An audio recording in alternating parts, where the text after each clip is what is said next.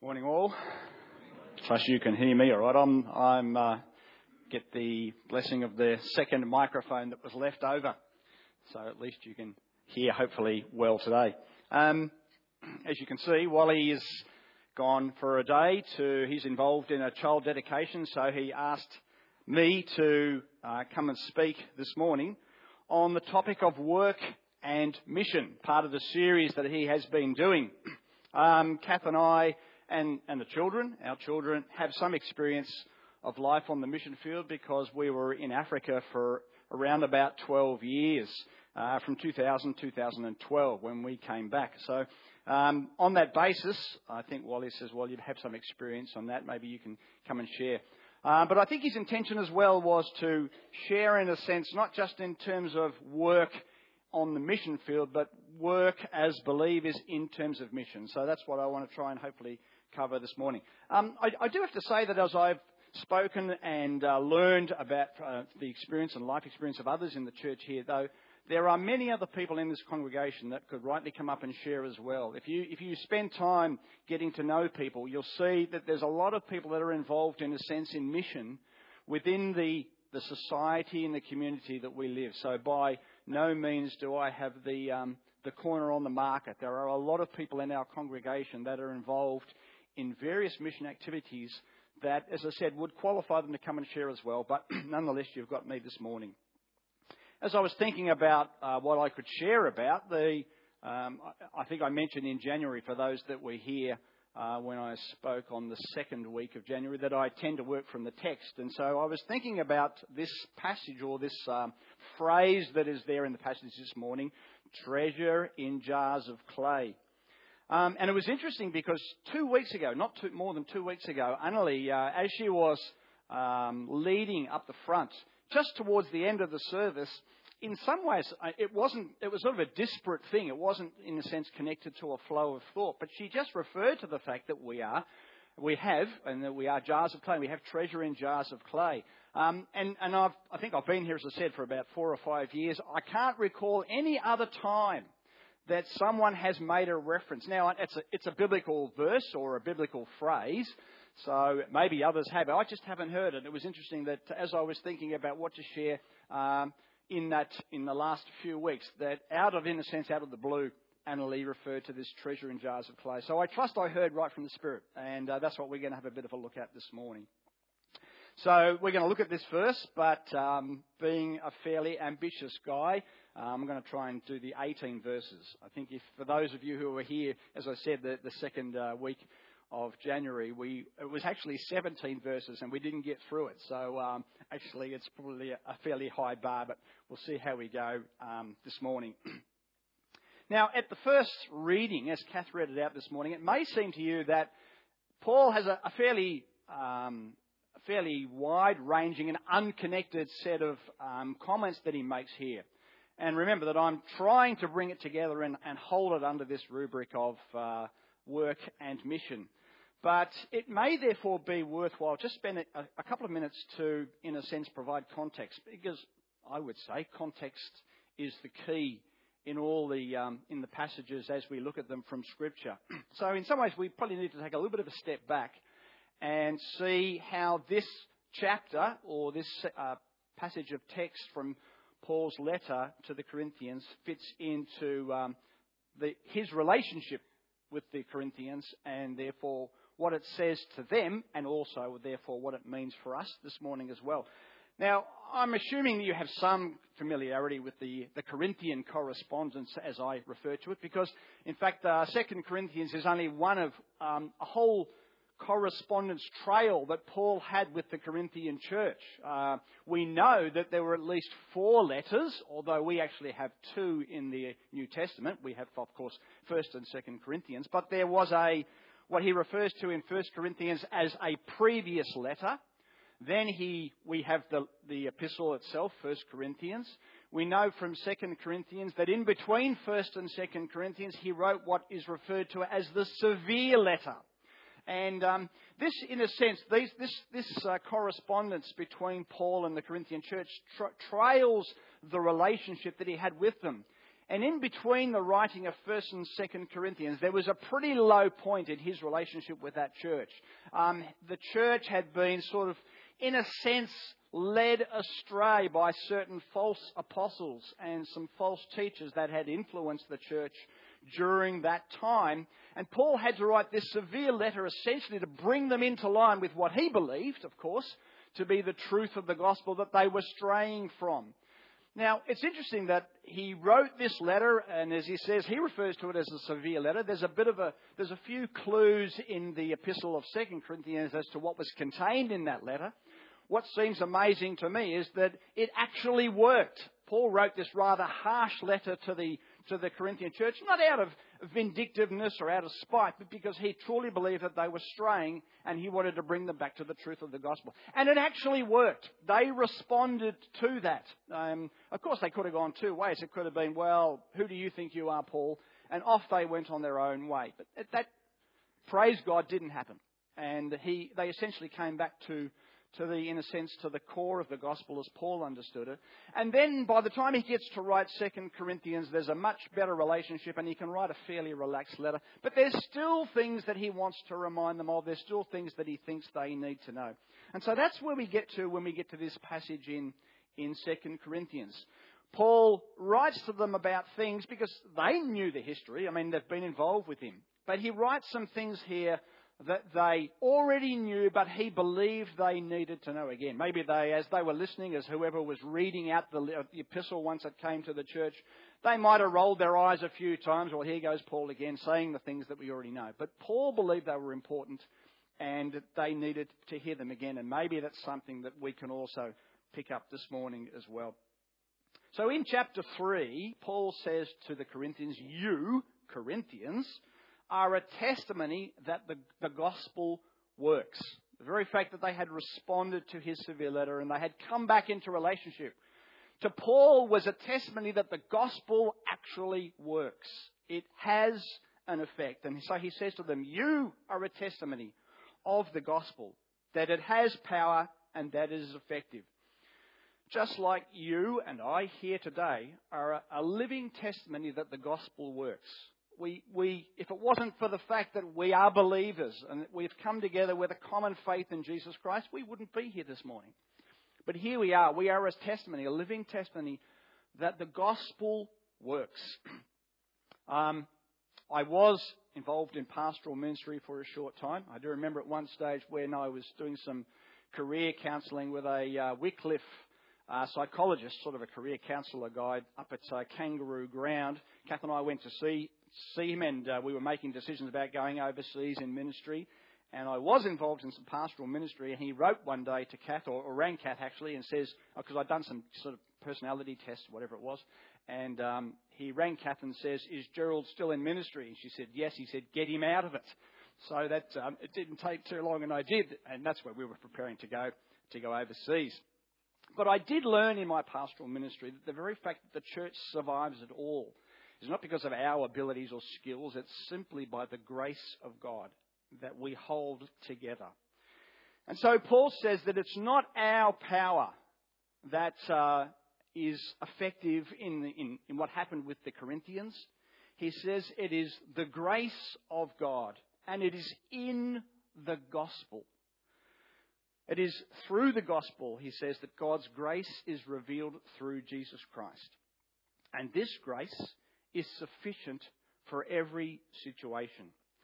But even more amazing, what he says to the Corinthians, and of course, therefore, by implication to us, is that not only is the, is, gos, is the gospel a means of grace, but that we have been made ministers. God has made the Corinthians, Paul says, and God has therefore, as we hear this so as a word to ourselves as well, God has made us ministers of this new covenant. And you find that in chapter 3, verse 6 that we have a ministry in the Spirit, a ministry of the Spirit, and Paul says this is a glorious ministry. Maybe you think, well, so much, you know, so so. But Paul says that this ministry is a glorious ministry.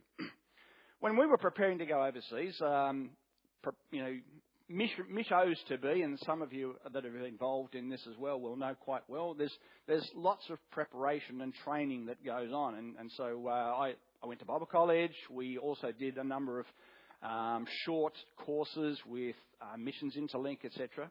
Kath and I used to, to joke that we need a course to debrief us from the courses that we did. Um, but um, as we were doing this, um, let me just find again there. Um, what was I going to say?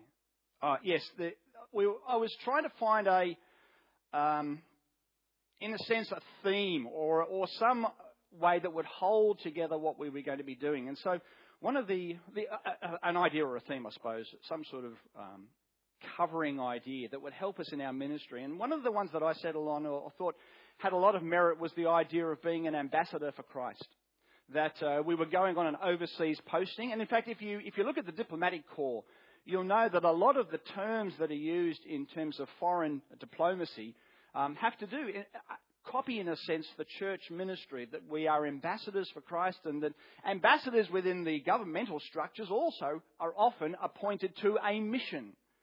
And so to me, it was, a, it was a good model to work from because, yes, we are ambassadors. We were going overseas to be involved in that ministry. We were representatives of, not in, in terms of uh, the diplomatic corps, not in terms of representatives of a government or even of a kingdom, but the kingdom. We were ambassadors for the kingdom of God. And I think it was a helpful um, understanding and that, in a sense, is what Paul is sort of referring to as well. We are ministers of this glorious ministry. And then he has some therefores. In chapter 3, verse 12, it's therefore, because we are ministers of this glorious gospel, we are bold. We can be bold. In chapter 4, verse 1, the very first passage that uh, Kath read this morning, therefore, we do not lose heart. We are bold and we do not lose heart. And so we come to chapter 4. Now, I understand that was a bit of an extended introduction, and maybe it was too long, but I hope that it gives us some context as we look at a couple of sections of this chapter this morning. And there is, very conveniently, because a good sermon has three parts, there are three parts to this particular chapter. There is the fact that we have a ministry to proclaim the light of the gospel. Then there's the section where Paul says that we have this treasure in earthen vessels. And then there's the final section where Paul says we have an eternal glory. And, and if in the time that we have, I can cover a, a little bit of those just quickly, um, then I think we'll have done well this morning. So the first one is we have a ministry to proclaim the light of the gospel. Now, in some sense, of course, this is the easiest. If I'm trying to make sure that I'm faithful to Wally's request that we talk about work and mission, this has got to be it, isn't it? We have a ministry to proclaim the light of the gospel. And this is, this is our work of mission. This is the, this, this is the, if any section comes into what Wally would try and, and get us to listen to or understand this morning in terms of the series of God and work, then this has got to be it. And you'll notice, though, as, as Kath read it out, that uh, first part, that it seems to be that he goes off into what I would call a polemic. He has a bit of a go at these false teachers um, that are, have had previously influenced the church in the wrong way. Because you see, one of the things that they were saying, these, these uh, uh, alternative apostles, or these super apostles as they are sometimes referred to in the, in the correspondence, and, and Paul's being a bit facetious there, is that they were saying, look, Paul's not a real apostle. I mean, he doesn't seem to be very effective in what he is doing. Um, and so these, these false apostles were sort of distorting the gospel a little bit to make it more palatable for people. And that still goes on today, by the way. Uh, if you've been around church circles enough, you'll know that there is this idea of easy believism. Look, become a Christian, everything becomes okay, it's all great, it's a, it's a lovely ride, and then you get to go to heaven as well. Or and one of the other alternatives these days is the health and wealth gospel. Become a Christian, you'll become wealthy and healthy, everything's going to be fine, and you'll have a great time. These are essentially false gospels. They are not, this is the point Paul makes, they are not true gospels. And so he says, look, not, we, don't, we don't dress up the gospel. We present it plainly and honestly as we ought to. But his point is that we proclaim it because we have received so much ourselves. We, and that is you and I as well, have received the gospel.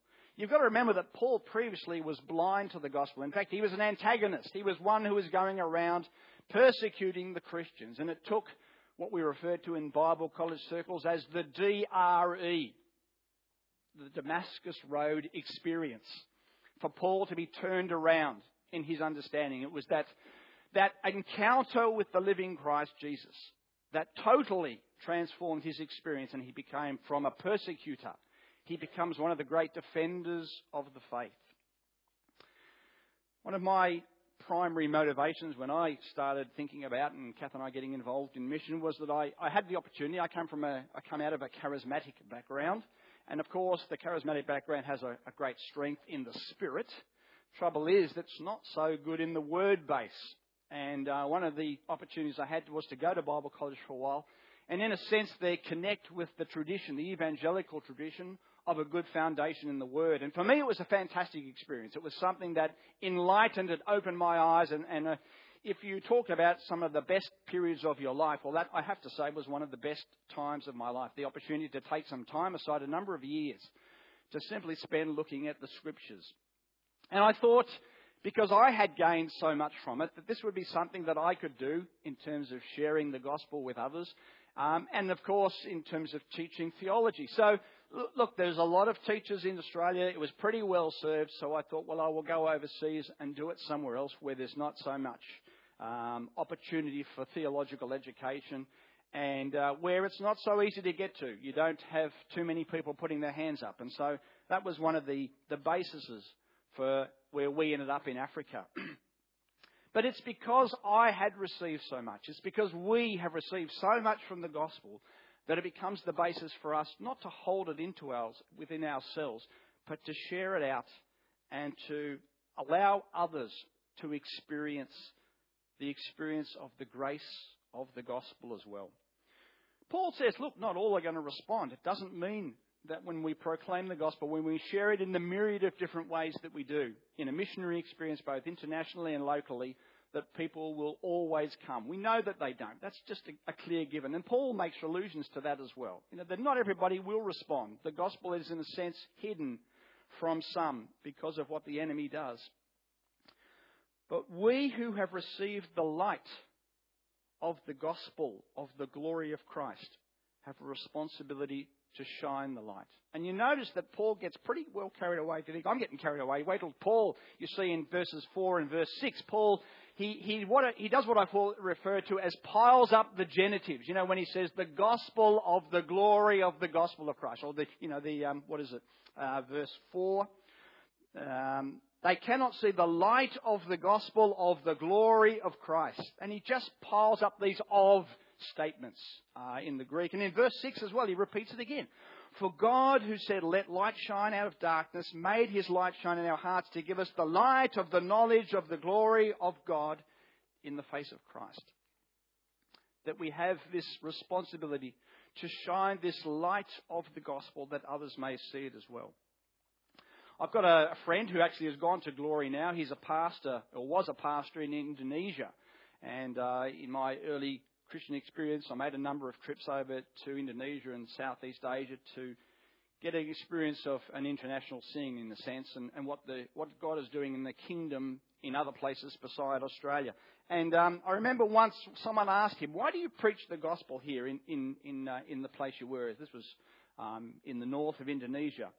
And it wasn't an easy situation. He was doing it in difficult circumstances. You can imagine that it wasn't the majority religion uh, there. So it was, there was a sense, there was an element of oppression and persecution that went on for the church there. But someone asked him, why do you preach the gospel here? And I remember his answer, one of the things he said was, because my people suffer so much in this life.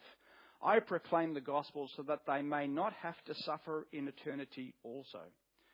And, and that's a, a motivation for us too, that we have received so much from the gospel. And, and, uh, and uh, I think I mentioned last time, the danger for us who have been Christians many years is we begin to lose a sense of that. Just how much the gospel has transformed our own lives. Where would we be if we were not believers at this point in time? That we, I think, need to recapture that sense of just what the gospel has done in our own lives and therefore what the opportunities are for others as well. And so Paul comes on to this little section. This is the one that I think, again, is if, this, if there's the takeaway that you can remember, then this is the one. We have treasure in earthen vessels. I could do a, a little test and ask you if you remember what the phrase was when I preached last uh, in January. And to be honest, I had to go and look it up myself. So, so I'm not going to ask you and do it, but it was Colossians chapter 1 where it says, live a life worthy. But here Paul says we have treasure in earthen vessels. And of course, the contrast, contrast here is between the vessel and the contents. It, of course, is a metaphor, but um, it's an interesting one. Yes, we may be flawed, we may be weak, we may be fragile, but we have a great treasure within. Um, heard the phrase, of course, and maybe you've heard it too, that as believers sometimes we are considered to be cracked pots. Or crackpots if you want to uh, shorten it down a little bit. But actually, it's, it actually is, in a sense, it's true. Uh, mind you, Paul uses this metaphor, and it's probably not unknown to him in the ancient world because in Roman triumphal processions, when they came back from a military campaign, the, the Roman army would uh, have collected loot from their campaigns and the gold and silver that was there. And what they used to do was collect all this loot and put it into earthen vessels, and those were the vessels that they carried back in triumphal procession. So there were some precedents in the ancient world that Paul may be referring to. Um, when I did some theological, or not, not the, ancient history studies up at Macquarie University a number of years ago, um, I was in the in the ancient history department, uh, that's where I did my studies. And um, there were some other ancient uh, people doing study as well, obviously. And uh, there was a, a, branch of the ancient history knowledge called ostraca, uh, which is simply a very fancy word for cracked uh, for um, ceramic pots, basically. And so um, one of the things about ceramic and ceramic pots is that they last. And so in the ancient world, of course, uh, you know, you'd have a, an ancient pot or you'd have a, a, ceramic pot. It would get broken. They'd throw it out the back or whatever, or they'd use it for road base or whatever. And then, of course, it gets uh, covered up by strata. And then, you know, a couple of thousand years along, history, ancient, um, ancient professors or students come along and dig it up and then start doing their PhDs on it. Um, and believe me, that's what happens.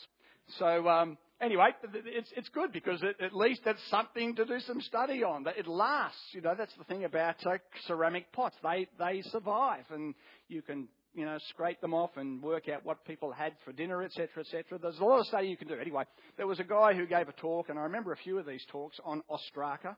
And uh, one of them, I remember he talked about uh, crack, uh, about ceramic pots that have pointed bottoms because that's the way they used to make them. Um, it's not very practical for standing up, but the, it, it, was easier in terms of manufacture. I've always tried to work out what the metaphor for the or the application of the Christian life is with pointed bottoms, but I've never worked it out yet. So maybe one day I'll come up with it. But as far as it goes, it is a good metaphor. Yes, we are from the earth. Yes, we are fragile. We can be broken. And we can often have flaws. Um, but our weaknesses shouldn't prevent the treasure from being seen. In Khartoum, where we lived for a number of years, first, first our, our, first term of service, whoops, if you want to put it that way, um, was in Khartoum, capital city of Sudan. And it was uh, uh, fairly hot. The average temperature was around about 45 plus um, during the day. We, and if, um, if you were the elite, of course you could have air conditioners. Um, we, we were in the category of poor missionaries, so we weren't. But we had, we at least had swamp, what they called swamp coolers, you know, the evaporative coolers. And being in such a very, very dry and hot climate, they worked fairly well. So it would bring it down to a cool 36 inside for most of the year, you know. But anyway, um, as you as you walked around the streets, which were very, it was essentially at the edge of the desert, the Khartoum. Um, the the desert's just just outside there.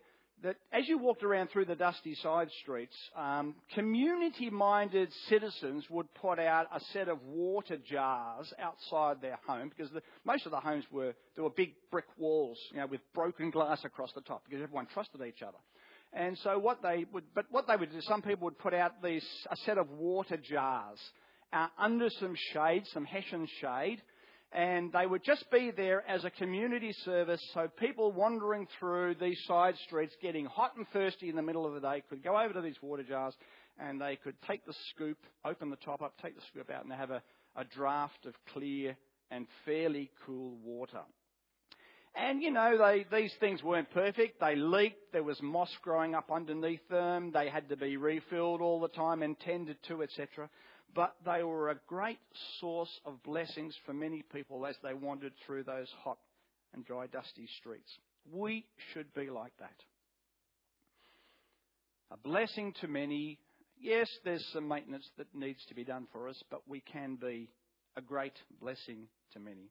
Now, why is Paul saying this? Well, you've got to remember that, as I said, a lot of what is going on here is based on the history of Paul and the Corinthian church, what, what their, their past history has been.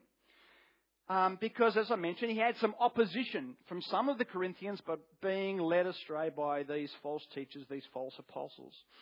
Um, and not, as, as I just mentioned earlier, they were saying Paul's not a very good apostle. Look at all the difficulties he gets into. A, he doesn't seem to have a great return on his investment. He's not a, he's, you know, there's not many, hundreds and hundreds of people coming to, um, coming to Christ as a result of his ministry. Of course, he did say, as I mentioned, but you, Corinthians, are a testimony to the fact that my ministry is effective. But also, they had this triumphalist, as I mentioned, view of the Christian life. Um, where, you know, become a Christian, everything goes fine. And Paul, of course, simply said that's just simply not the way it is.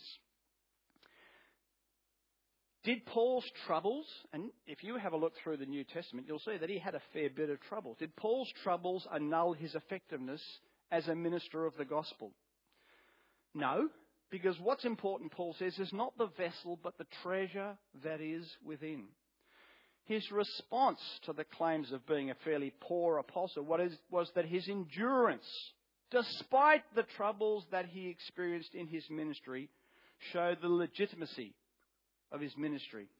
Because his ability to endure came not from himself, but from the treasure within. In our weaknesses, in our suffering for some, in our endurance and in our persecution for some, Christ's grace is revealed. If you have a look at a little bit later on in chapter uh, chapter nine, uh, chapter twelve, should I say, of Second Corinthians, Paul goes into some of the difficulties that he had, and, and you know the response where you know, remember that thorn in the in the in the flesh problem Paul had, and what was God's response to him? My grace is sufficient. Paul, here in chapter 4, verse 10, says, We carry in our body the death of Jesus. That is, we share in his sufferings, but we also share in his life. It's not just one side, there are two sides to it. Yes, we may experience suffering, we may share in the sufferings, in the death of Jesus, but we also share in his life. Colossians chapter 1 verse 27. Christ in you, the hope of glory. So Paul says in verse 12, so death is at work in us, but life in you. In other words, while Paul suffered for the gospel, and he did, there's no doubt about it, the ones who benefited were the Corinthians. Paul suffered, they benefited. Because Paul had to make some efforts in order for them to to initially hear about the glory of the gospel of Christ and to respond. Without his efforts, well, maybe someone else would have come along. We don't know, of course. The point is that Paul did make the effort, and they did hear, and they responded as a result. And in the end, as I said, the Corinthians received the blessing. But isn't that the case for us also? How did we, how did you, if you, if you reflect back if I get you to do that this morning, how did you come to faith? Who had to do something so that we, you and I, could hear the gospel? It might have been your parents, it might have been a friend, it might have been someone that you just came into contact with, in a sense, out of the blue.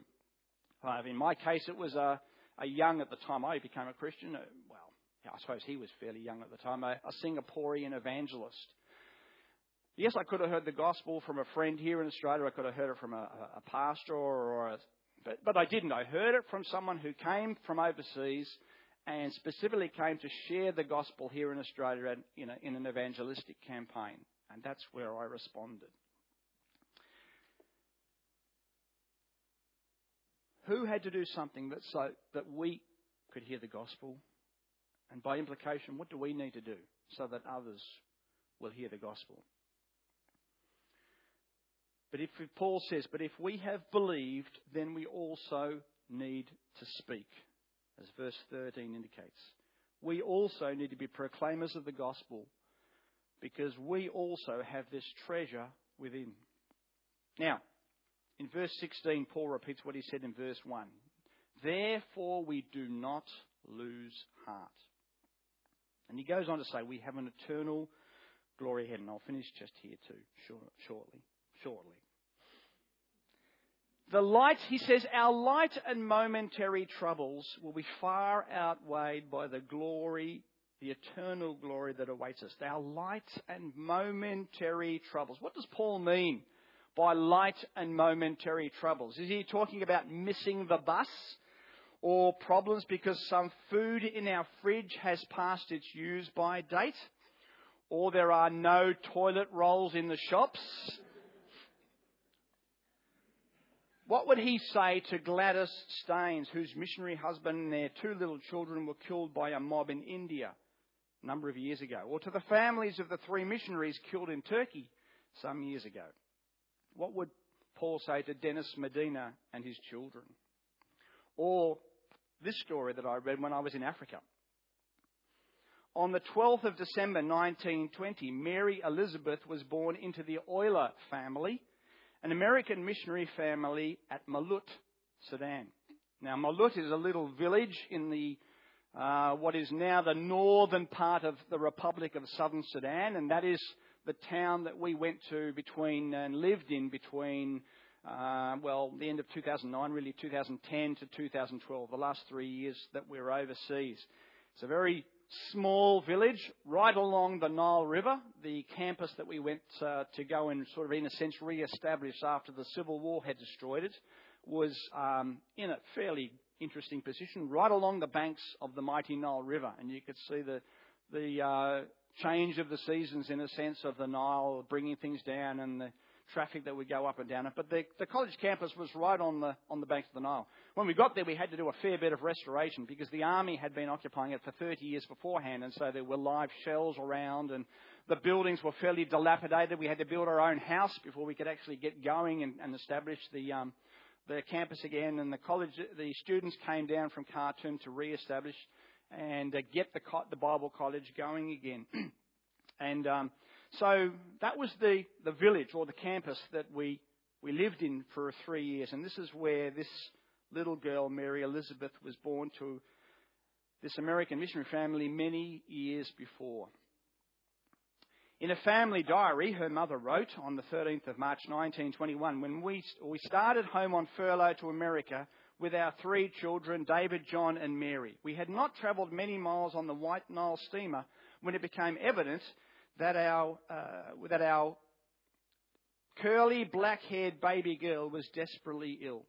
Mary died at midnight on the 16th of March and was buried early the next morning at Renk, which is a town a little bit down the river from Malut. She was three and a half months old. The next year, as we were returning on another White Nile steamer, John took sick, and in less than 10 hours, he too was gone on the 11th of November 1922. John lived three and a half years. My little boy is buried under a big shady tree in Malut where Mary was born. And um, on the campus, at the end of the campus, there was some uh, some buildings. Um, well, that the students, as I said, were, had to restore and use. One of them was a canteen, and it was adjacent to this big old. Look, I'm no agriculturalist, so I don't know what type of tree it particularly was, but it was, I think, one of these fig trees because, and it had been that was a very old tree because it had dropped a lot of roots, spread out and dropped roots back down to the ground so you could walk amongst these. And it was a big shady tree and a colony of bats were there, fruit bats used to live in it. And I always used to, as I, uh, after I had read this, sort of refer and look back at those, that, that tree and, and think that this little boy was buried there somewhere from missionary service many years prior. What about the many Sudanese Christians that were of interest to us, obviously, who lost family, homes, cattle, everything during the Civil War? and mostly persecuted because of their faith in Christ. No, they are not light and momentary troubles. But Paul, of course, himself also knew hardship. 2 Corinthians chapter 11, 24 to 28. Five times I received from the Jews the 40 lashes minus one. Three times I was beaten with rods. Once I was stoned. Three times I was shipwrecked. I spent a night and a day in the open sea. I have been constantly on the move. I have been in danger from rivers, in danger from bandits, from my own countrymen, from Gentiles in the city, in the country, in danger at sea, and in danger from false brothers. I have laboured and toiled, and have often gone without sleep. I've known hunger and thirst, and I've often gone without food. I've been cold and naked. Besides everything else, I face daily the pressure of my concern for all the churches. Yes, our hardships may be real. But he says, lighten moment troubles, because we set our eyes on that eternal glory that awaits you. But set your eyes, Paul says, on that eternal glory that awaits you. And in comparison, they are but light and momentary troubles. i mentioned just before, I'm no agriculturalist. Uh, and most of us, I suppose, here are city slickers. Maybe some of you come from the country and know a little bit better than I do. But um, I wonder if you know how farmers plough their fields. Now, these days, of course, they just get into the cabin of the air-conditioned tractor and hit the GPS. All right, that makes it a lot easier. But that's not the way it used to be. They used to get into their uh, into their tractor, onto the seat of the tractor, and they had to plough the fields. Now, they didn't look down. They don't, if it's still those that still do it that way. They don't look down immediately in front of the tractor and try and keep it straight. They don't turn around and look backwards and try and work out where they've been and therefore where they're going to go. They set their eyes on a point far into the horizon. Maybe it's a tree, maybe it's some point. But they fix their eyes on that point and then they just drive straight for that point. That's how you plough a field. Paul says we need to set our eyes on Christ. set your eyes on Christ, the eternal glory that awaits you. How much are you looking for that eternal glory? I know I am. Now, just to finish off, I know I didn't use the word work very often this morning, um, and I'll have to apologise myself to Wally for that. But we are all missionaries because we are ministers of the gospel and our work, if you put it that way, is a glorious task. Paul doesn't use the word work in a sense, he uses the word ministry, but essentially it's the same thing that we are doing, which is mission, which is God's work. And as I said at the beginning, he has invited us to partake of that work with him. Do you know that you are a minister of the gospel? We are all missionaries in our work. Our glorious task is to show others the light of life, the Lord Jesus Christ. Do you know that weak as you may be or you may feel, we have a great treasure within? Don't keep it to yourself. Let it be a blessing to others. Are you looking forward to that eternal glory? Set your eyes on Christ and you will be able to endure and to reach the goal. Amen. Let's pray. Thank you, Lord, for this word. Thank you for the encouragement that Paul has given the Corinthians and that by implication he gives us as well. As we work, as we labour with God, because we have been given a great blessing of an invitation to partake in the glorious ministry of the gospel of the grace of Christ. We thank you for that. I pray too, Lord, that as we do, we would realize that the power does not lie within us or of ourselves, but it's because we have a great treasure within. And that we would appreciate that treasure, that we would do what we can to, in a sense, expose it to the world, to, to reveal it to the world in the ministries and in the lives that we have each day. Maybe in a myriad of small ways, maybe in great ways as well but that our motivation is not something that is, in a sense, temporal. We are ambassadors of the kingdom of Christ, and that as we do so, we have a great motivation, which is the eternal glory that awaits us. And I pray that that may be an encouragement to us too, as we minister in the work of God and mission. In Jesus Christ we pray. Amen.